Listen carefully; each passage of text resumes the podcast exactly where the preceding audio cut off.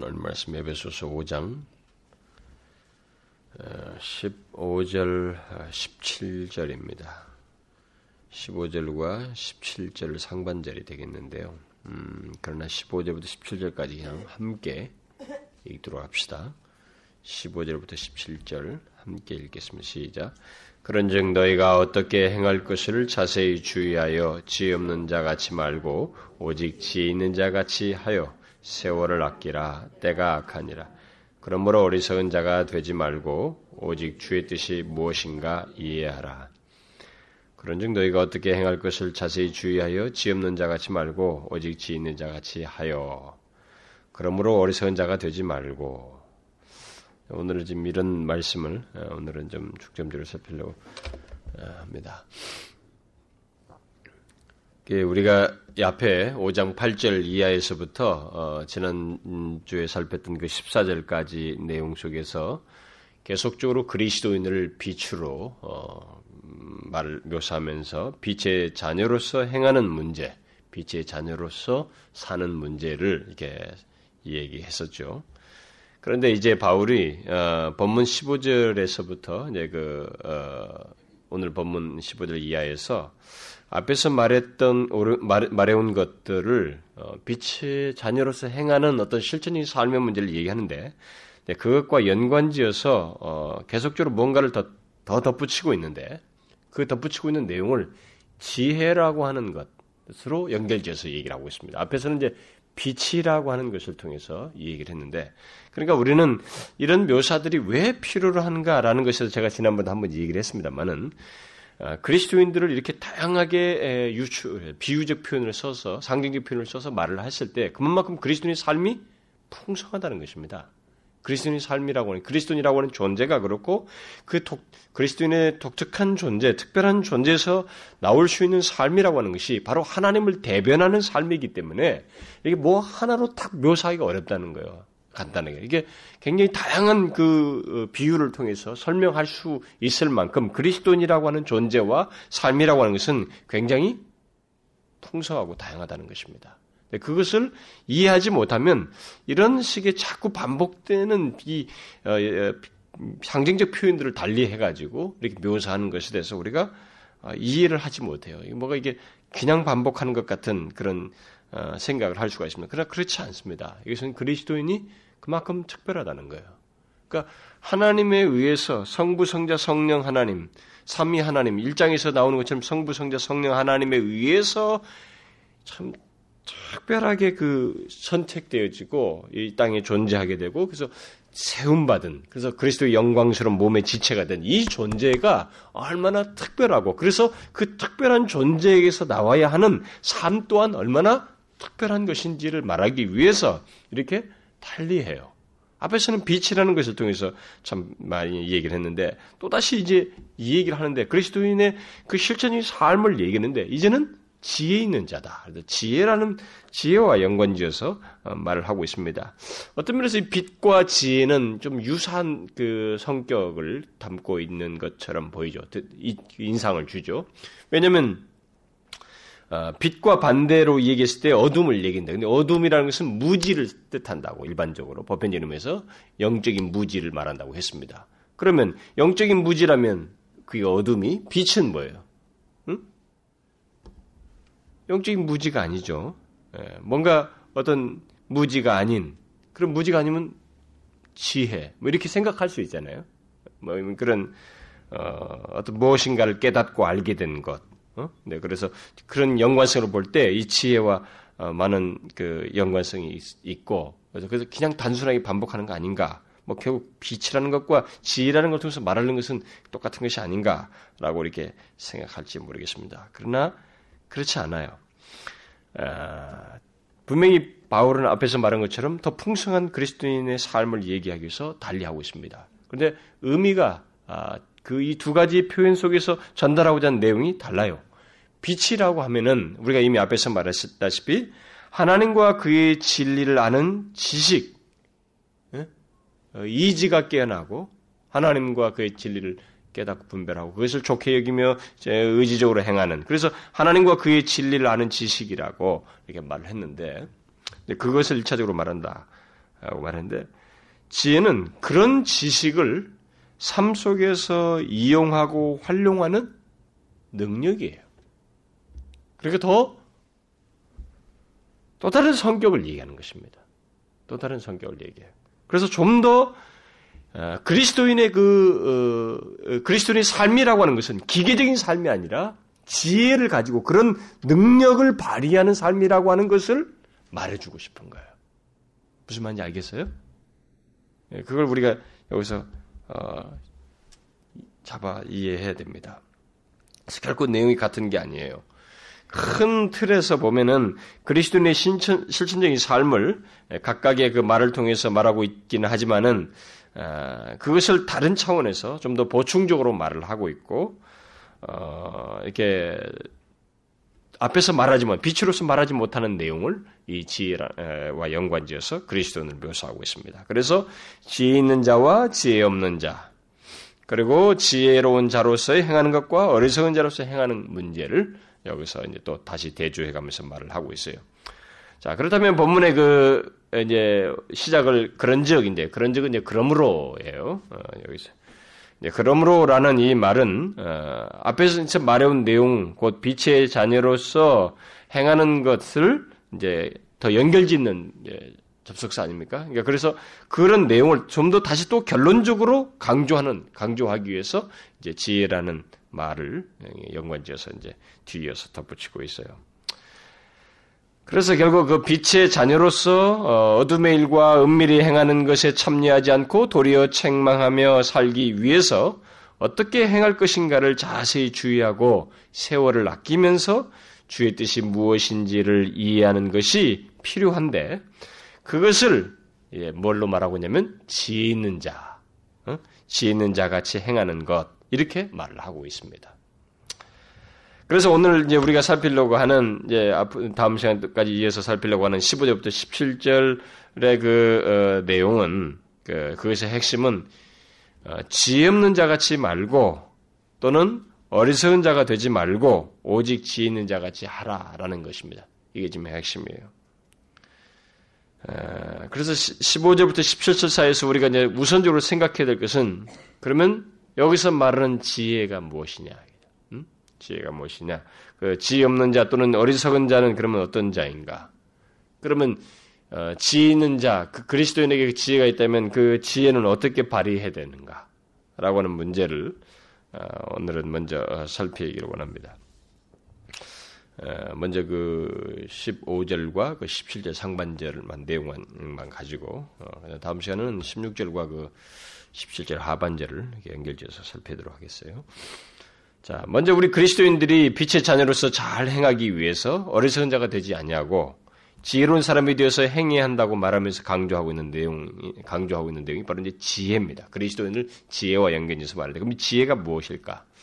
여러분 성경에서 지혜에 대한 얘기가 참 많이 나오잖아요. 우리가 세상에서도 이 지혜라는 단어를 굉장히 많이 쓰고 있습니다만은 일단 성경에서 이 지혜는 어, 뭐 구약에서부터 많이 나오죠. 예, 신약에서도 많이 나오고 예, 신약에서도 신약에도 계속 나오는데, 근데 오늘 본문이나 어, 성경 전체에서 이렇게 말을 할 때, 어, 지혜로운 자에게라고 말할 때, 이 지혜, 그, 지혜로운 자라고 했을 때, 이 지혜로운 자는 하나님의 백성, 그리스도인을 두고 얘기하는 겁니다. 그러니까 하나님을 믿는 자, 아, 그들을 지혜로운 자로 말을 하고 있어요. 어, 그런데도 불구하고 이제 오늘 본문은 이게 잘 보게 되면 어, 우리가 그리스도인을 지혜로운 자라고 하면 굳이 머리선 자가 되지 말고 뭐 지혜 없는 자 같이 되지 말고 이런 말을 할 필요가 없잖아요. 그런데도 이렇게 하는 것은 이미 우리가 지난 시도 앞에서도 그런 식의 논리를 많이 보았다시피 그리스도인을 빛으로 말하면서 어둠의 일에 참여하지 말라라고 말한 것처럼 음? 똑같은 얘기예요. 예, 그런 식으로 우리에게 그런 지혜 있는 자의 모습, 지혜 있는 자로 살, 살기 위해서 우리가 옛 이전에 어리석은 자 같은 모습이 있었던 상태에서 이렇게 됐기 때문에 그것을 생각함으로써 지혜, 그것을 되지 말라고 함으로써 지혜 있는 자의 모습을 좀 더 풍성히 설명하는 것입니다. 자, 그러면 그리스도인을 지혜 있는 자라고 말할 때 이 지혜가 뭐냐? 음? 좀 더 이 지혜에 대해서 다시 좀 설명을 하자면은 여러분 우리가 구약에서도 어, 잠언서 같은 경우나 뭐 전도서도 지혜가 이 얘기 많이 나오죠. 신약 성경에도 굉장히 많이 나와요. 예수님께서도 지혜로운 자, 어리석은 자, 산상순에서도 말을 하고 그러는데 음, 성경에서 근데 이 흥미로운 사실은 어, 지혜 있는 자와 지혜 없는 자 우리가 이것을 우리가 흔히 이렇게 말을 하듯이 어, 이 세상에서 말하는 지식의 많고 적음이나 어떤 주도 면밀함이나 어떤 뭐 진지함이나 뭐 이런 거, 이 세상에서 지혜 있다라고 말하는 이런 것을 가지고 지혜 있는 자와 지혜 없는 자로 말하고 있지 않아요, 성경은. 그러니까 성경이 말하는 지혜는 이 세상에서 사용되고 있는 이 지혜의 개념과 근본적으로 다릅니다. 그것을 먼저 말을 해야 됩니다. 성경에서 말하는 지혜는 하나님을 아는 지식이 있고 없고에서 달라져요. 다시 말해서 하나님을 믿는 자인가 아닌가, 그리스도인인가 아닌가를 가지고 이 지혜를 말한다는 것입니다. 그러니까 우리는 이게 너무 편협적이지 않느냐, 뭐 이렇게 했는데, 근데 지혜, 지혜라고 하는 것의 근원이 하나님이기 때문에 하나님을 알지 못하고서는 지혜 있다는 말을 할 수가 없어요. 할 수가 없다는 것입니다. 그래서 성경이 지혜를 얘기할 때는 지혜 있는 자, 지혜 없는 자, 이것을 지식의, 우리 세상에서 말하는 지식의 많고 점을 가지고 말하지 않습니다. 그런 문제가 아니에요. 그래서 세상에서 말하는 지혜롭다는 것들은 뭐 지식 정도라든가 사람에게서 약간 분별력이 있어 보이고 조금 이렇게 영특해 보이고 통찰력이 있어 보이고 그런 정도예요. 그러나 그런 것은 다 한계가 있고 그런 것은 동기가 빗나가 있고 벌써 왜곡돼 있어요. 광명의 빛을 가지고 있지 않습니다. 그 지혜가. 그래서 다르단 말이에요. 성경에서 말은 이 지혜는 근본적으로 하나님을 아는 지식이 있는가, 없는가. 그 하나님을 믿고 있는가, 그거예요. 그래서 시편 14편에서도 우리가 보다시피 하나님을 믿지 않는 자를 가리켜서 지혜 없는 자, 곧 어리석은 자로 말하면서 어리석은 자는 그 마음에 이르기를 뭐요? 하나님이 없다 하도다. 어리석은 자예요. 어리석은 자에는 하나님이 없어요. 아무리 세상 지식을 가지고 있어도 그들, 그들은 지혜 없는 자인 것입니다. 하나님이 소유하지 않음으로써. 근데 예수님께서 선생순에 반석 위의 집을 지은 지혜로운 사람과 모래 위에 지은 집을 지은 어리석은 사람을 대비해서 말을 하죠. 그 지혜는 예수 그리스도를 소유해야 되는 거예요. 하나님을 믿, 아, 믿어야 되는 것입니다. 이렇게 성경은 그리스도인은 그리스도인은 지혜로운 자이고 또 넌 크리스찬은 어리석은 자다라고 아예 선을 그어놓고 얘기해 버려요. 그래서 지혜 자체를 말하려면 하나님과 결부가 돼 있어야 돼요. 하나님을 믿는 자야만 합니다. 그러니까 더 이제 쉽게 말하면 이 세상에 태어났을 때 우리가 예수를 모르고 태어난 우리의 상태는 모두가 다 어리석은 자예요. 지혜 없는 자입니다. 아무리 똑똑한 지식을 배워도 뭐 요즘에 어떤 어린 꼬마가 음? 특차로 뭐 바로 대학까지 들어가 버렸죠 어린아이가. 우리는 그걸 지혜 있다고 하지 않습니다. 그건 지식에 지식이 많은 것이지 지혜 있다고 말하지 않아요. 나면서부터 우리가 아무리 영특하고 어떤 많은 지식을 가지고 있어도 그것은 어리석은 자예요. 그 인간 상태는 성경 그렇게 말하고 있습니다. 그래서 그러면 어떻게 해서 우리들이 어, 지혜를 가지게 됐다는 거예요? 그러면 지혜를 갖게 된다는 것은 이런 지혜를 갖게 된다는 것은 어떻게 해서 가능하다는 거예요? 음? 그러면 이 답이 나오잖아요. 우리가 지혜를 소유할 수 있는 길이 그야말로 성경이 말은 이 세상에서 말하는 이런 개념을 훨씬 넘어서는 정말 지혜의 정수죠. 그 지혜를 소유할 수 있는 길이 뭐라는 거예요? 하나님을 믿는 거죠. 음? 예수 그리스도를 믿는 거예요. 그래서 여러분 그 잠언서 8장 같은 경우는 지혜를 인격체로 얘기하잖아요. 근데 그 인격체가 결국 누구를 궁극적으로 시사하냐면 예수 그리스도를 시사하거든. 응? 그게 지혜라. 지혜 원천이신 하나님을 경외하는 것, 하나님을 예수 그리스도를 소유하는 것이 바로 지혜 있는 자가 되는 거예요. 이런 것들을 신약 성경은 더, 정, 더 정확하게 얘기를 하고 있죠. 한번 여러분 한 두 군데만 찾아봅시다. 고린도전서 1장을 한번 찾아봐요. 30절 우리 다 같이 한번 읽어봅시다. 시작. 너희는 하나님께로부터 나서 그리스도 예수 안에 있고 예수는 하나님께로서 나와서 우리에게 지혜와 의로움과 거룩함과 구속함이 되셨으니 예수는 우리에게 무엇이 되셨다고요? 지혜가 되셨다는 거예요. 그 예수 그리스도를 믿는 자들에게는 그 예수가 우리에게 지혜가 된 거예요. 예수 그리스도를 소유한 것이 믿은 것이 지혜인 것입니다. 그래서 이것을 또 다르게 바울이 이 골로새서 묘사하는데 골로새서 2장 3절 한번 봐봐요. 골로새 2장 3절 읽어봐요. 다 같이 시작. 그 안에는 지혜와 지식의 모든 보화가 감추어 있느니라. 누구 안에는? 그리스도 안에는. 그분 안에는 지혜가 감추어 있어요. 그러니까 예수 그리스도를 믿는 것이 지혜로운 자가 되는 거예요. 사람들은 이게 이게 도대체 무슨 말이냐 이게 무슨 뭐, 뭐 철학적인 얘기냐 이게 어? 예수 그리스도를 믿는 것이 어떻게 지혜 있는 자가 되느냐 이렇게 말할지 모르겠어요. 왜냐하면 지혜는 모두 그리스도 안에 있어요. 그리스도 안에 모든 지혜가 있습니다. 이것을 여러분들이 이제 이 지혜라는 단어만 가지고 성경을 하나 풀 수가 있어요. 이제 신구약 관동식은 풀수 있는 아주 중요한 주제가 되기도 하는데 잘 보시면 모든 지혜는 그리스도 안에 있어요. 지혜는 그리스도 안에 있습니다. 아, 그 고린도전서 1장에 보면 헬라인들은 뭘 찾았어요? 헬라인들이 지혜를 찾았습니다. 구했어요. 그들은 철학자들은 헬라 철학자들. 그들은 지혜를 구합니다. 뭔가 궁극적인 뭔가를 찾아요. 궁극적인 지식을 찾고 막 그걸 찾는데 그리스도를 제외하고 찾는 거예요. 그러니까 못 찾는 거예요. 평생을 해도. 그래서 계속 그 철학 사상은 뒤범벅이 되는 겁니다. 계속 뭔가를 하지만 인간의 그 고등한 이 사유 세계를 막 밝혀내고 집어내지만은 계속 거기서 거기에요.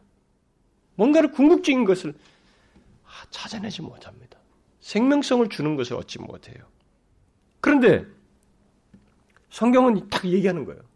바로 그리스도를 어? 모든 지혜가 그리스도 안에 다 있다. 지혜는 그리스도 안에 있다. 결국 세상의 모든 난제에 대한 답변은 결국 그러면 누구 안에 있다는 거예요? 그리스도 안에 있다는 것입니다.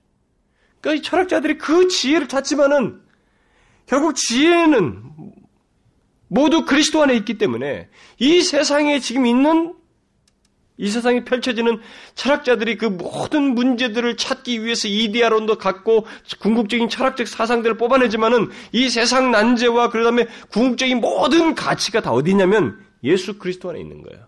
그분 안에 다 있다고. 그렇잖아요. 예수 그리스도 안에 보시면 다 있잖아요. 응? 구원의 길이 다 있잖아요. 생명의 길이 다 있잖아요. 죄의 해결이 다 있잖아요. 궁극적인 인간의 도달을 궁극적인 것이 다 있잖아요. 영생이 다 있고 모든 것이 그분 안에서 다 있는 거예요. 이 말이 맞는 거예요. 그 안에 지혜가 감추어 있다. 근데 우리에게 바로 예수 그리스도를 믿는 우리들에게 우리는 바로 그 그리스도를 믿는 자들이에요. 그래서 우리가 지혜로운 자가 된 거예요. 그리스도인을 지혜로운 자라고 말하는 것입니다. 그래서 뭐 여러분과 제가 타고나서부터 뭔가 특별하게 탁월한 뭘 가지고 있어서가 아니라 바로 지혜이신 그분을 믿고 소유하게 됐기 때문에 우리가 지혜로운 자가 된 거예요. 놀랍죠? 그래서 예수 그리스도를 알지 못하고는 하나님을 경외하지 않고는 하나님을 믿지 않고는 지혜롭다는 말을 할 수가 없어요. 아무리 최고의 철학을 헬라 철학자 사람들이 했어도 그들은 성경이 말은 지혜를 가지고 있지 않습니다. 없어요. 놀랍잖아요. 그러니까 판단은 하나님이 하시는 거예요. 이런 면에서. 그런데 아, 바로 이런 사실 때문에 이제 그리스도인의 삶은 이제 지혜로운 삶이 되어야 된다는 거죠. 반대로 넌 그, 이런 것이 없는 어, 지혜의 근원이신 그리스도를 알지 못, 하나님을 믿지 않는 넌 크리스천의 삶은 어리석은 삶이 될 수밖에 없어요.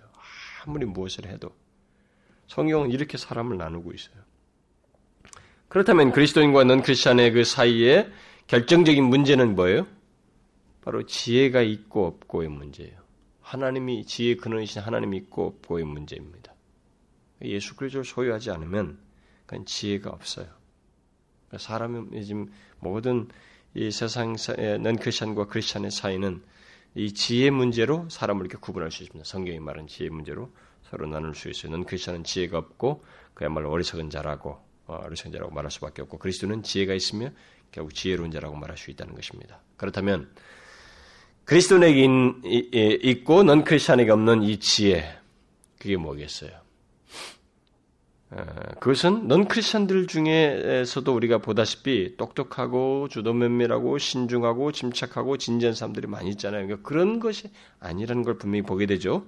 그러니까 그리스도인들보다 더 똑똑하잖아요. 여러분 뭐 우리 우리보다 더 똑똑한 사람이 얼마나 많습니까 이 세상에? 모든 면에서 탁월한 사람들이 굉장히 많습니다. 그럼에도 불구하고 그들을 지혜 있고 지혜 있다고 하지 않고 오히려 지혜가 없고 어리석은 자라고 말을 한단 말이에요. 반면에 상대적으로 그런 지식과 주도 면밀하고 뭐 이런 것이 없는데도 불구하고 그리스도인을 지혜가 있고 지혜론자라고 말한다는 건 결국 지, 그런 지혜가 뭐냐 말이에요. 이렇게 말해. 예수 그리스도를 소유하여서 갖게 되는 어떤 뭐겠어요, 이게. 앞에서 제가 잠깐 얘기를 했습니다만은. 어, 앞에서는 그 이미 그 하나님과 빛을 통해서 말할 때 하나님과 그의 진리를 깨닫고 그것을 좋게 행하는 모습 뭐 이런 걸 가지고 이제 빛으로 말하면서 어, 말했는데 그것은 그런 하나님만은 지식이에요. 근데 여기서 말한 지혜는 그걸 넘어서는 거예요. 뭐라고요? 그런 모든 지식을 사용하는 능력이에요. 예수 그리스도와 그의 진리를 소유하여서 그것을 사용하면서 분별하고 행동해 나가는 모든 능력을 말하는 것입니다. 그러니까 바울은 빛 대신 지혜라는 말을 써서 단순하게 반복하는 게 아닙니다. 여기 지혜는 지식과 총명의 문제가 아니에요. 지혜는 어, 빛을 통해서 말한 그런 지식과 총명이 아니라 하나님을 알므로써 갖게 되는 선과 악, 미덕과 악덕, 의무와 방정 등을 분별하고 판단하는 능력뿐만 아니라 그런 모든 지식을 응용하고 활용하는 능력이에요. 그래서 선한 길을 추구하는. 그러니까 하나님이 자신이 선한데 그 하나님 자신의 길을 따라가는 거예요. 하나님 자신이 진리인데 그리스도가 진리신데 그 진리의 길을 따라가는 거예요. 그러니까 그 진리가 그, 그, 그 길을 분별해서 따라가고 행할 수 있는 능력이 예수가 없으면 어떻게 가능하겠냐. 선의 기준이 뭐 누구예요? 하나님이거든요. 그러니까 하나님을 떠나서 선이라고 얘기하는 것은 선에 관한 어떤 것을 얘기할 수 있지만 선 자체는 아니란 말이에요. 아, 너무 이런 것이 철학적인가 이렇게 생각할지 모르겠습니다만은. 그러니까 성경은 어떤 면에서 이 세상 철학을 훨씬 능가하는 명쾌한 답을 제시하고 있어요. 막 머리만 복잡하게 해가지고 어, 막 논리적인 뭐를 빼내는 게 아니라 명쾌한 답을 가지고 있다. 지혜는 단순하게 지식과 어떤 잠재 능력이나 비상한 재능을 가진 것을 가지고 지혜 있다고 말하지 않습니다. 이렇게 볼 때 비상한 능력과 아주 탁월한 지적 능력을 어떤 사람이 가지고 있어도 그는 지혜가 없을 수 있습니다. 지혜가 없을 수 있어요. 지혜는 그런 게 아니에요. 하나님을 알므로써 일상적인 삶 속에서 모든 지식을 이용하는 능력입니다.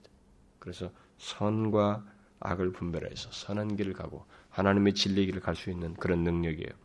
이런 맥락에서 볼 때 이 세상 사람들을 우리가 보면은 이게 딱 연결이 다 돼요. 그게 이제 이해가 되는 거예요. 이 세상 사람들은 지혜가 없어서 어떻게 해요? 선보다 악한 길 쪽으로 치우칩니다. 한쪽으로 치우쳐요.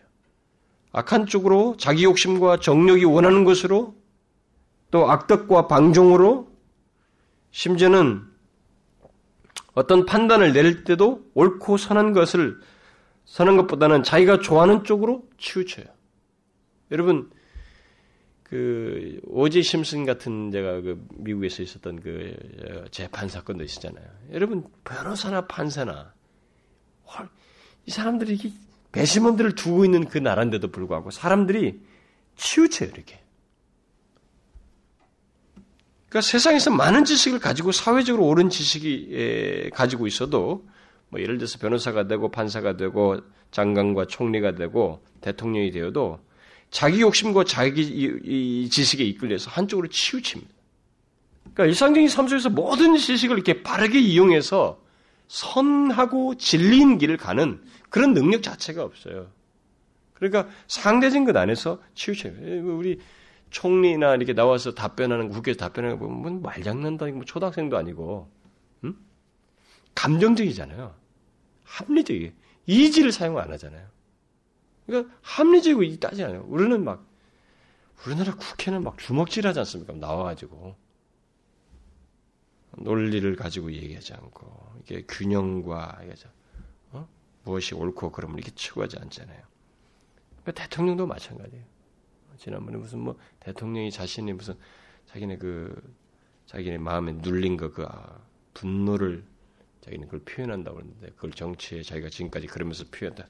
난 대통령이 그런 말 할 수 있는지는 정말 상상이 안 가. 어느 날 대통령이 그런 말 하는지 모르겠어요. 응? 자신의 분노를 가지고 이렇게 인생을 살아왔고 지금까지도 그걸 성취하고 있다는 것은 정말 있을 수 없는 얘기인데 그렇게 치우쳐 있어요. 그게 지혜 없는 자예요. 어리석은 자인 것입니다. 이게 다 지혜가 없는 것이에요. 그러니까 지식을, 지식이 있고 지적 능력이 있지만 지혜가 없을 수 있다는 거예요. 지혜는 삶의 모든 영역과 국면에서 지혜의 근본이신 하나님을 의식하며 모든 지식과 능력을 잘 적용하고 이용할 줄 아는 것. 바로 그거예요. 근데 그게 하나님, 그 지혜 근원이신 하나님을 알지 못하고 진리를 소유하지 못하면 세상 사람들이 있을 수가 없어요. 없습니다. 그렇다면 지혜 없는 자와 같이 지혜 없는 자 같이 말라. 또 어리석은 자가 되지 말라라고 이렇게 말하는 것. 여기서 말할 때 그러면 지혜 없는 자요, 어리석은 자는 그럼 구체적으로 뭘 말하겠어요? 이런 걸 보면 이제 이렇게 정의가 되면 반대로 설명이 되잖아요. 지혜 없는 자, 어리석은 자는 어떤 자겠습니까? 바울은 본문에서 지혜로운 사람이 어떠한지 또 지혜로운 자 같이 행하는 것이 무엇인지를 말하기 위해서 먼저 지혜 없는 자, 어리석은 자를 말하잖아요. 그러니까 우리는 이것부터 생각해야 돼요. 반대편부터 생각을 해야 된다고. 그렇게 하지 않으면 어, 지혜로운 자를 더 정확하게 모르거든. 바울은 반드시 이 부정적인 소극적인 걸 먼저 얘기하잖아요. 그러니까 결국 지혜로운 자는 일단 지혜 없는 자의 특징이 없는 거예요. 어? 지혜 없는 자의 특징이 없는 거라고. 그렇게 볼 때 지혜 있는 자를 더 구체적으로 알기 위해서 지혜 없는 자가 어떤 건지를 한번 생각해 보잔 말이에요. 어리석은 자가 뭐냐. 어리석은 자의 특징이 뭡니까, 여러분? 우리가 한번 일반적으로 한번 생각해요. 일반적으로만 여러분이 이런 지금 말해준 이런 힌트만 가지고라도 일반적으로 어리석은 자라고 성경이 말하는 정의하는 그 어리석은 자의 특징을 한번 생각해 보잔 말이에요. 그게 뭐겠어요, 여러분? 지혜 없는 자, 이 어리석은 자의 특징이 뭐겠어요? 응? 어리석은 자의 특징이 뭐겠어요? 분별력을 일단 사용하지 않는 거예요. 일단은 이지를 사용하지 않고. 그러니까 진리라고 하는 체계를 통해서 자신이 통제가 안 되는 사람이죠. 하나님과 그의 진리를 통해서 이렇게 깨달아서 통제가 되는 게 아니에요. 그럼 뭐예요? 그럼 어떻게 하는 거예요? 어리석은 자 특징이 뭐예요? 감정적인 겁니다. 자신을 통제하는 기능이 진리를 통한 깨달음이 아니고 이지가 아니라 이지적인 작업이 아니라 감정적이에요. 그들은 일단 하나님이 없다고 말하는 사람들이죠. 어, 그래서 하나님을 알지 못하고 그의 진리도 알지 못합니다. 그래서 그런 사람들 특징이 이게 뭐예요, 결국? 어, 그들이 하나님을 대신해서 자신을 자신을 어, 이끌 대신해서 자기들이 이끌림 받는 게 뭡니까? 여러분 하나님이 없는 자들이 하나님을 우리 예수 믿는 사람들이야 우리를 이끄는 것이 하나님이죠. 어? 하나님에 의해서 하나님과 그의 진리에서 이끌림 받지만은 하나님 믿지 않는 자들은 자기 자신들을 무엇에 의해서 움직입니까? 하나님 믿지 않는 자들은 그들은 자신의 본성이에요. 본능적인 거. 감정, 욕망, 충동. 그렇잖아요. 그것에 의해서 움직입니다. 이게 어리석은 자의 특징이에요. 어리석은 자는 자신의 본성을 따라 움직입니다. 감정을 따라서 움직여요. 욕망과 충동에 이끌려서 움직여집니다. 분명히 지적 능력이 있어요. 또 나름대로 지식을 가지고 있고 사회적인 이치가 있어도 자신을 움직이는 것은 이런 게요. 욕, 망과 욕심과 야욕과 본능과 감정과 충동에 의해서 움직이는 이게 어리석은 자의 전형적인 모습입니다. 우리는 그런 자가 되지 말라는 거예요, 지금. 그래서 진리를 따라서 옳고 그른 것을 그름을 분별하는 그 이성적인 작업보다는 자신이 원하는 것, 내가 하고 싶은 것, 내가 좋아하는 것이 그것에 의해서 움직이는 것이 바로 어리석은 자의 특징이에요. 그러니까 우리가 이성적인 교제를 할 때도 마찬가지예요. 이 어리석은 자와 지혜로운 자는 뭐냐? 지혜로운 자는 하나님의 진리를 따라서 이지적인 깨달음을 따라서 자신의 감정을 통제하면서 걸음을 움직이는데 여기서 되지 말라고 하는 어리석은 자는 뭐냐면 이게 아니에요. 진리는 통제가 아니에요. 하고 싶은 것, 내가 원하는 것, 지금 기분, 내 감정, 내 충동, 그것이 움직여요. 이게 어리석은 자예요. 지혜 없는 자인 것입니다. 그래서 로이존스 목사가 그런 자들의 삶을 이렇게 어, 묘사한 것을 좀 읽어드리고 싶은데 어, 이렇게 말했어요. 어리석은 사람은 모든 것을 이성으로 판단하고 평가하는 대신에 감정의 차원에서 평가하고 대조합니다. 심지어 예배드린데도 그들은 행복하고 즐겁기를 원합니다. 그들은 소위 재미있는 시간을 가지고 싶어 합니다. 그래서 흥분하게 되고 찬송을 불러대고 합창을 불러서 자기들의 감정을 돋굽니다. 그들은 정신적인 도취 상태에 들어가게 되기까지 그러한 일을 반복합니다. 그들은 생각하게 되는 일을 원하지 아니합니다. 인생은 이런저런 생각으로 투쟁을 하지 않아도 너무 어렵다고들 말합니다. 그러니 노래를 더 많이 하고 설교는 조금만 하자는 식입니다. 이러한 모든 요점이 오늘날 교회에서도 잘 적용되는데 음악과 재미있는 순서는 많은 반면에 가르침과 교리와 이해하는 것은 더 적어가는 것을 누구나 보게 됩니다. 너무 정확하죠. 바로 그것이 어리석음의 특징 중 하나입니다. 또 그들은 내가 원하는 것은 무엇이든지 다 가져야 한다. 내가 하고 싶은 것은 다 옳다 하는 식입니다. 그 일이 마음에 드니 나는 그것을 가져야 행복하겠다라는 것입니다. 이치적으로 따지거나 총명으로 무엇을 하는 일은 없습니다. 그저 욕망밖에는 없습니다. 욕망에 의하여 결혼하고 또 파산을 하고 또 욕망에 의하여 자기들의 진로를 정하고 결정을 내립니다. 또 그들은 이치와 이해를 기초하여 판단하는 것보다 본능적인 판단이 더 낫다고 믿습니다. 이게 어리석은 자들. 이게 지혜 없는 자의 특징이라는 거죠. 그러나 지혜 없는 자의 특징은 그것만이 아니에요. 지혜 없는 자, 어리석은 자는 자신들의 삶의 결과 같은 것도 생각을 한다. 이게 정말로 이 이지를 안 움직여요. 그러니까 여러분, 우리가 지금 뭐 예수 믿는데 어떤 사람들은 그런 말을 자꾸 하거든요. 뭐 예수 믿는데 그렇게 따지냐는 따진다는 말이 만약에 불신앙하기 위해서 따진다면 그건 잘못된 거예요. 그런데 하나님의 진리를 깨닫기 위해서는 반드시 이지가 1순위로 와야 됩니다. 이 1순위로 안 오면은 이 진리 체계가 우리에게 바르게 안 들어와요.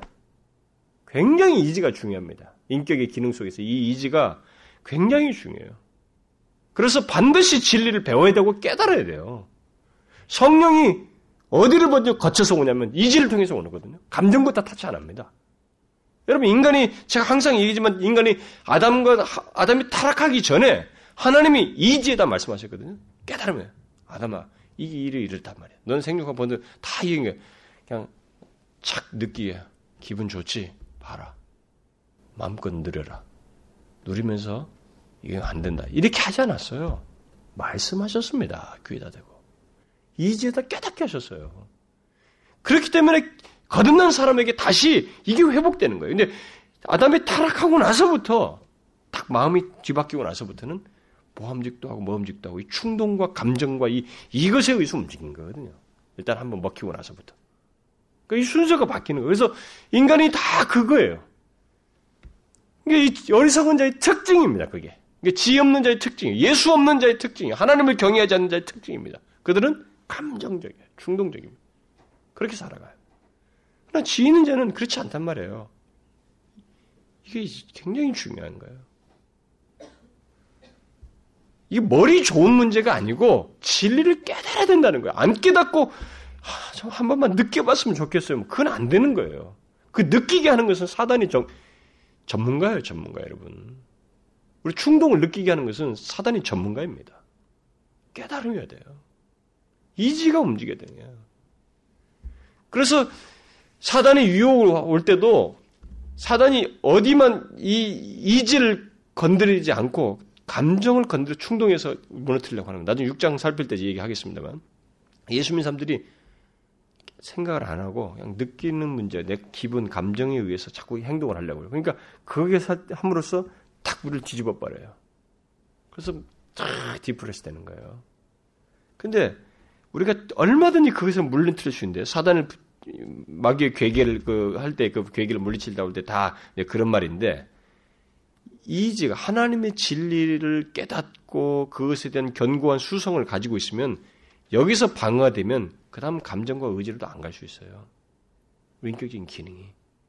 그래서 여기서 우리가 딱 무너지면 무너지는 거예요. 굉장히 중요한 것입니다. 어리석은 자가 그것이 안 되는 거예요. 자신들의 삶의 결과 같은 것을 생각하지 않습니다. 이렇게 했을 때, 내가 이렇게 했을 때 어떻게 될 것인지 그것이 않아요. 내가 이렇게 행동했을 때 어떤 일이 가져올까 이런 것도 생각 합니다. 자, 현재의 명예와 현재의 영광과 현재의 충동과 현재의 욕구와 현재의 내 기분, 내가 원하는 것 이것에 이끌려 버려요. 여기에 이것을 얻는 것을 만족해 합니다. 그것의 결말이 어떻게 돼? 이런 거 생각을 안 한다는 거죠. 그래서 여러분 예수 믿으면서 생각을 하지 않는다는 거 있잖아요. 하나님의 진리를 가지고 분별하려고 안 하고 진리를 자꾸 해고하고 묵상하지 않고 하려고 한다는 거 있잖아요. 그건 아주 안 좋은 거예요. 우리를 취약하게 만드는 것입니다. 그래서 참 예수 믿는 사람들이 진리 공부는 안 하더라도 말씀과 기도, 순서가 말씀과 기도로 거룩해야 되는데, 그 말씀이 먼저 와야 되는데, 말씀 공부 같은 거 안 해. 그냥 한번 설교 듣고, 그 다음부터는 느끼기 위한 모든 행동으로 돌아가는 거 있잖아요. 신앙생활 할 때. 그건 정말로 위험합니다. 정말로 위험해요. 그건 사단의 밥이 될 수 있어요. 그게 어리석은 자들이 흔히 갖는 것입니다. 그래서 어리석은 자들은 삶에 대한 시야가 좁아요. 이지를 가지고 하지 않기 때문에 느끼는 것을 가지니까. 그래서 한 가지 이상을 보지 않습니다. 그래서 한쪽을 자꾸 치우쳐요. 그 균형을 갖지 못합니다. 무게추를 진리 안에서 두지 않기 때문에 빗나가게 돼요. 어? 얼마든지 설사 진리와 선한 것이 제시돼도 균형 있게 보질 못해요. 한쪽 면밖에 못 봅니다.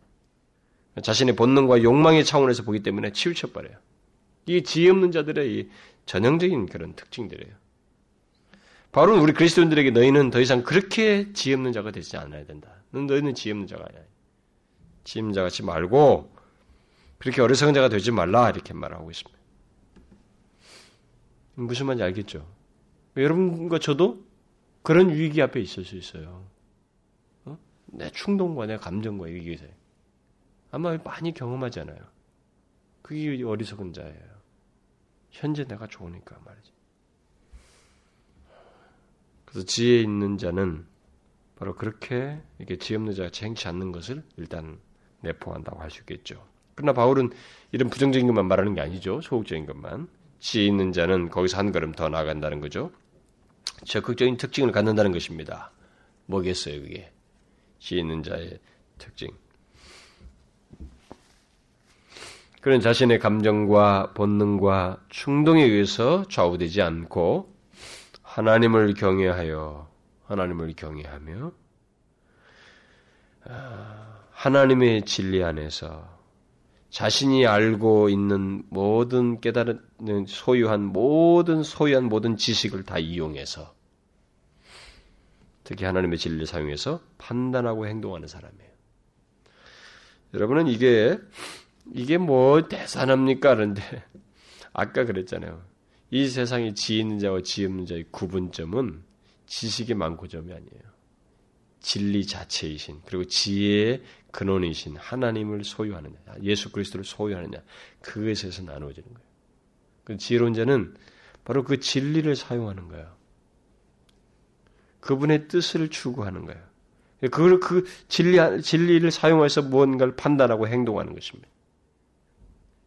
그래서 지혜로운 자는 모든 정황과 자신의 행동의 결과 같은 것을 쫙 생각을 합니다. 한쪽 면만 보지 않아요. 다른 쪽도 생각해야 되고. 그래서 이, 어, 이 객관적으로 생각해 보게 되고 이런 어, 그래서 균형을 가지려고 하죠. 음? 그렇게 해서 판단하고 행동하는 것입니다. 그래서 로준수 목사가 지혜로운 사람의 표지는 언제나 잘 들어주는 사람이다라는 이런 말을 했어요. 언제나 잘 들어주는 사람이다. 그 말이 어떤 면에서 어떤 의미겠어요, 여러분? 그 말은 그거죠, 결국. 지혜로운 사람들은 어떤 판단을 하기 전에 충분히 듣는다는 것입니다. 섣부르게 판단 안 한다는 거예요.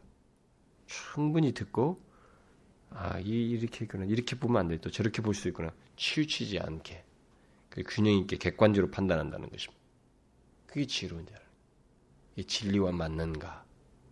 근데 어떤 어리석은 자는 충분히 생각 안 해. 듣지 않아요.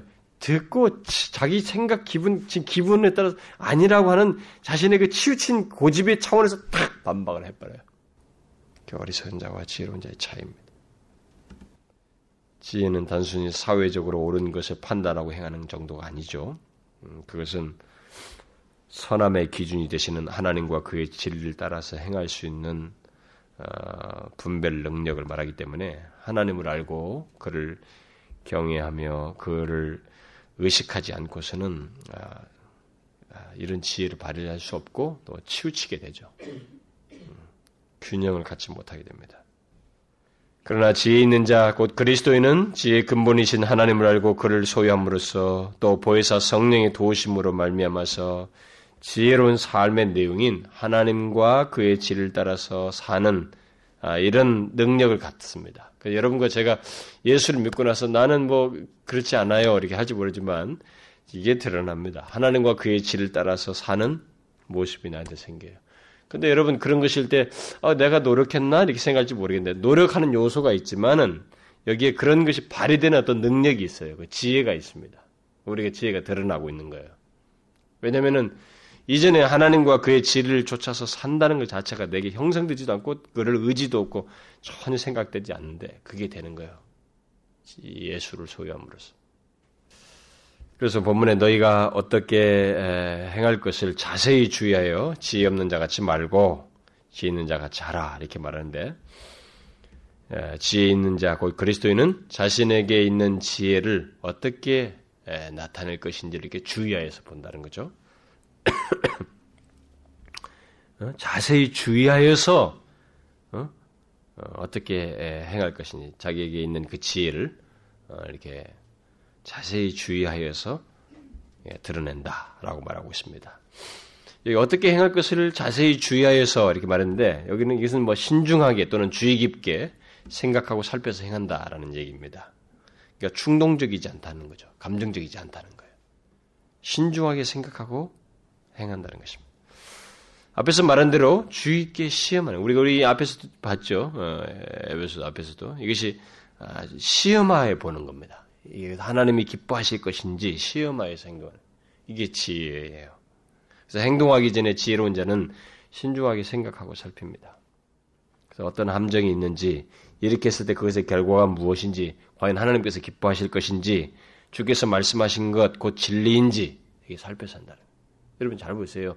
우리가 예수를 믿고 나서 그런 일이 생기잖아요. 이 하나님이 기뻐하실까? 아, 이렇게 하면 안 되는데. 뭐 이렇게 하면 어떤 일이 결과가 생길까? 이게 내가 죄를 이렇게 나아갔을 때 이렇게 이런 문제는 지금 이렇게 하면은 어떻게 될까? 오늘 생각하잖아요. 그리스도인은 그 지혜로운 자는 이렇게 자신에게 있는 지혜를 이렇게 나타낸다는 것입니다. 신중하게 주의 있게 생각하고 살펴서 행한다는 것입니다. 아... 그러니까 이 자세히 주의해서 행한다고 할 때는 일단 인내심도 내포하는 거죠. 서두르지 않는다는 거예요. 기분 문제가 아니라는 것입니다. 영혼의 생명과 관련된 것이기 때문에 인내심을 가지고 이렇게 살핀다는 것입니다. 여러분은 그렇게 지혜 있는 자 같이 행합니까? 여러분?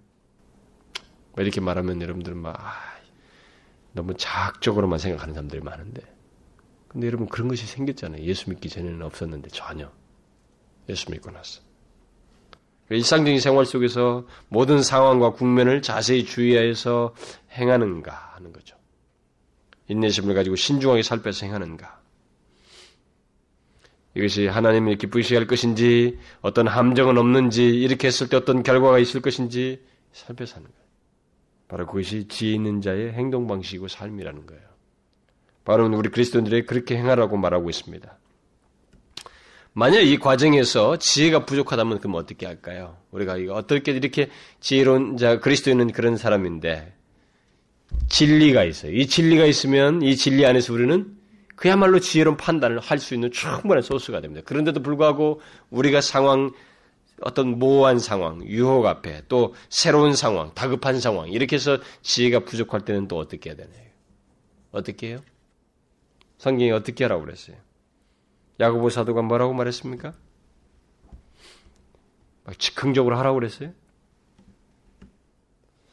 우리는 하나님께 구할 수 있습니다. 그 지혜를.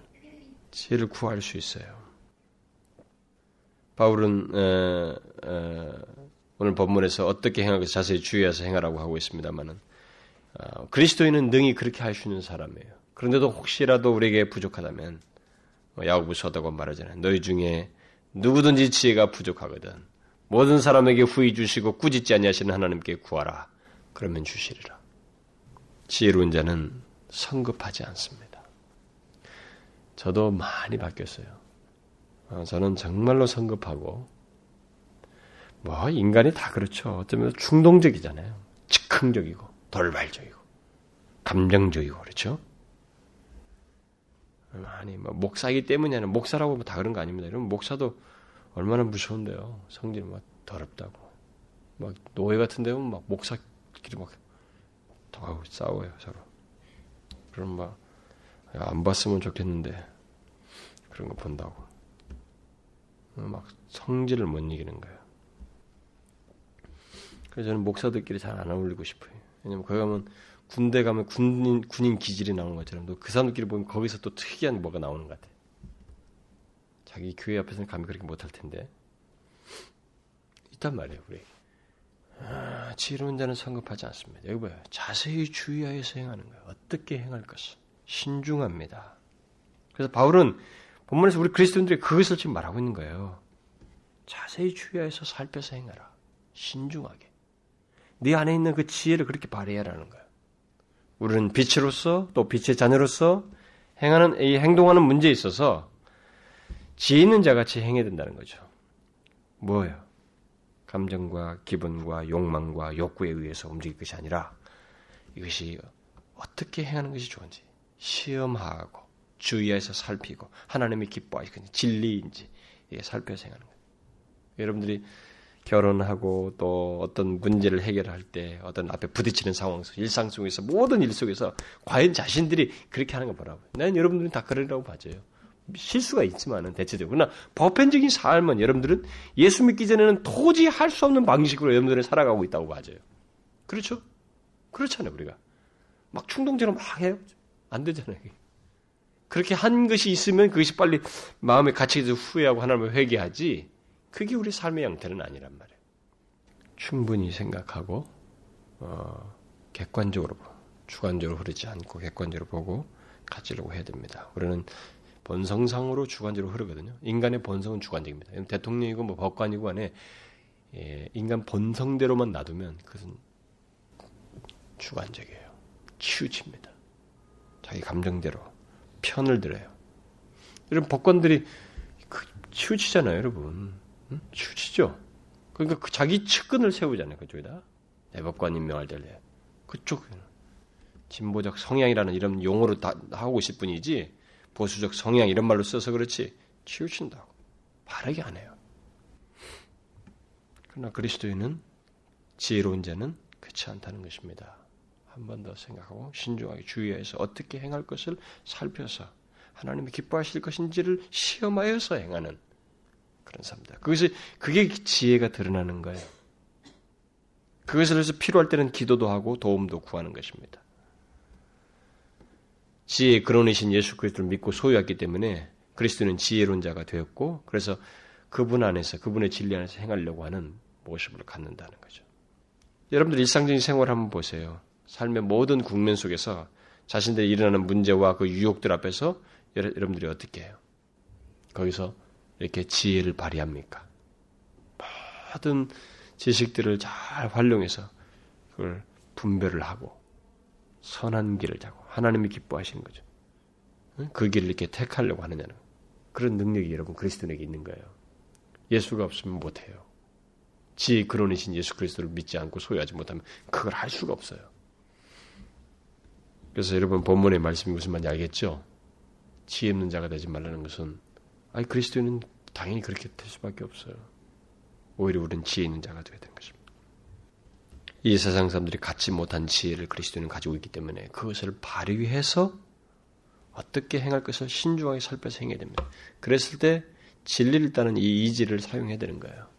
자꾸 느낌과 기분을 아 나 오늘 정말 그게 싫은데 아 그거 어떻게 내가 저거는 내 기분이 아니기 때문에 안 해. 이렇게 하는 기분과 싫고 좋음이 아니라 하나님의 진리를 따라서 해야 돼요.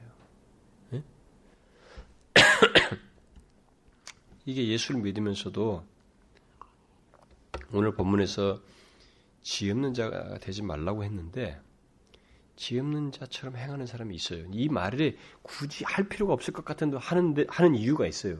그렇게 행하는 사람이 있는 것입니다. 왜 그러냐면 감정적으로 충동적으로 자기 움직여요. 그러니까 모든 진리를 다 이렇게 진리냐 옳으냐 이렇게 하나님의 기뻐 그런 객관적인 것으로 사용해야 되는데 자신의 그 주관적인 그 감정을 따라서 행동하는데 그 소스로 다 써먹어 버리니까 치우치는 거예요. 그래서 예수 믿는 사람들 중에서 그런 치우침이 다 거기서 나오는 거예요. 그래서 제가 어떤 사람이 그랬어요. 어, 제가 이렇게 이렇게 하니까 저는 이게 싫, 싫, 싫고 내가 볼 때 내 관점에서 이게 아님이라고 생각합니다. 자기가 그래서 자기 자기가 아니라고. 그래서 제가 그랬어요. 당신의 생각과 기분과 판단과 이게 당신의 그 어, 관점에 의해서 아니다고 말하지 말고 이게 진리인가 아닌가를 말해라. 왜 어떻게 그 생각을 가지고 이렇게 모든 것을 바라보냐? 그러니까 그런, 관점과 감정에 의해서 바라보니까 모든 성경 진리도 다 그렇게 사용하니까 다 틀려 보이는 거예요. 자기는 옳아 보이고 수용이 안 되고 아니, 진리인가 아닌가를 생각해야지. 그래서 여러분 우리는 하나님 나라 안에는 여러분 칼빈파 뭐 웨슬리파 뭐 이러기 오직 그리스도의 교회밖에 없어요.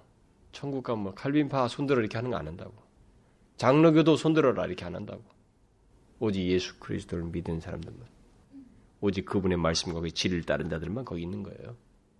아, 우리는 그것에 그래서 자기가 청 어딘가 치우쳤는지를 보려면은 이게 하나님의 진리인가 아닌가를 따라서 내가 반응하는가 아니면 여전히 내가 뭔가 내 관점과 생각과 내 감정을 가지고 보느냐 이거 가지고 시험해 보면 되는 거예요. 근데 그 박식하고 나름대로 뭐 신학적 지식 갖고 뭔가 지식이 많은 사람들 같은 사람들도 놀라울 정도의 후자를 택해요. 후자를 택합니다. 그렇게 해가지고 진리냐 아니냐를 가지고 생각하는 게 아니라 그것이 아 이것과 다르다라고 차원에서 사람을 나누고 견디지 못하고 이런 일이 생기는 거예요. 그렇지 않습니다. 여러분, 그건 지혜로운 자가 아니에요. 지혜로운 자는 한 걸음 뒤로 물러서는 것입니다. 객관적으로 보는 거예요. 주위에서 신중하게 살피는 것입니다. 하나님과 그의 진리의 범주 안에서 보는 거예요. 그걸 볼수 있는 눈을 가지고 행동하는 것입니다. 여러분, 여러분과 제가 빛의 자녀로서 행하기 위해서 우리에게 이 지혜를 발휘하는 문제가 굉장히 요긴해요. 그래서 오늘 본문에 이 문제가 나온 거예요. 지혜를 생, 발휘해야 됩니다. 지혜를 우리를 통해서 드러나야 돼요. 그러기 위해서 하나님의 진리와 그분의 원하심에 대해서 생각하고 살피고 분별하고 깨닫는 바를 하는 이 작업을 해야 돼요. 살펴야 됩니다. 이렇게 신중하게 생각을 해야 돼요. 생각 안 하고 그냥 가만히 있으려고 하지 말아요. 너무 생각을 안 하려고 그래요. 눈만 깜빡깜빡하면서 느끼려고 하죠. 감각적으로 느끼려고 그러죠. 그러지 말아야 돼요. 생각해야 됩니다. 사단이 그걸 원하거든요. 잠자는 자들 왜요? 생각을 안 하는 거예요. 본문에도 앞 구절이 그잖아요. 잠자는 자를 깨라. 여러분, 여러분과 저는 예수 그리스도를 믿는 자는 지혜로운 자예요. 이 세상의 철학자들도 가질 수 없는 지혜를 소유한 자입니다. 우리 지혜를 발휘하면서 살아야 돼요. 그렇죠? 생각해야 됩니다. 항상 생각 습관을 해야 돼요. 행동을 할 때, 결정을 할 때, 자세히 주의하여서 어떻게 행할 것인지를 생각해 봐요. 어떻게 행하지? 하나님 말씀 뭐라고 말하지? 하나님이 기뻐하실까? 생각을 해야 돼요. 그렇게 하면. 그게 지혜를 발휘하는 거예요. 그 지혜로운 자의 능력을 발휘하고 있는 겁니다. 그렇게 하면, 여러분 성령이 도우셔요. 성령이 도우십니다. 그렇게 물으면서 하는 사람한테 성령이 방치하지 않습니다. 성령께서 역사하신다고. 밝혀 보여주시고, 감당할 능력도 주시고, 추진력도 주신다고. 여러분 사도행전 보면 알잖아요. 보혜사가 와서 너희들이 생각나게 하고 다 말씀했다고. 근데 설마 그렇게 했겠어요? 딱 진짜 생각나게 하시잖아요. 베드로가 잘잘잘잘 하잖아요. 감당할 능력도 주잖아요. 지혜가 드러나지 않습니까? 그 사람들이, 그전에 제사장들이, 아니, 어떻게 저 어부들이, 저 무식자들이 어떻게 저럴 수 있느냐. 다 question 막 그랬잖아요. 사도행전에 나오잖아요. 우리가 아는데. 예수를 소유했거든요. 지혜자이신 그분을 소유했기 때문에 그게 가능한 거예요.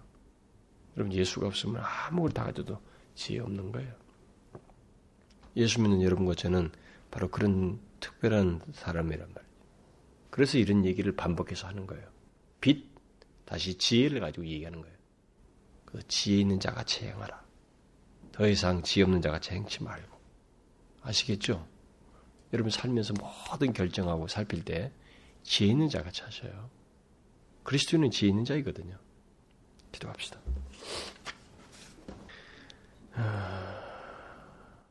하나님 아버지, 참 지혜 없이 어리석은 자로서 살았던 우리들에게 지혜이신 예수 그리스도를 소유하게 해주시고 그분으로 말미암아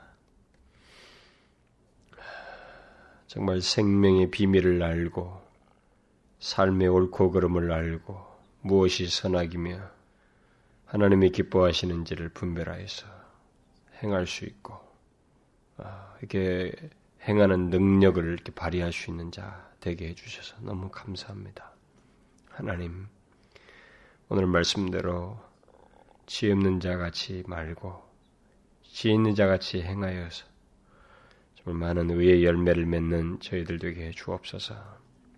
주여 우리 일상적인 생활 속에서 다양한 문제와 상황들 이런저런 일들에 부딪히지만 그때마다 자세히 주의하여서 어떻게 행할 것인지를 생각하고 그래서 지혜 있는 자 같이 하는 저희들 되게 주옵소서. 예수 그리스도의 이름으로 기도하옵나이다. 아멘.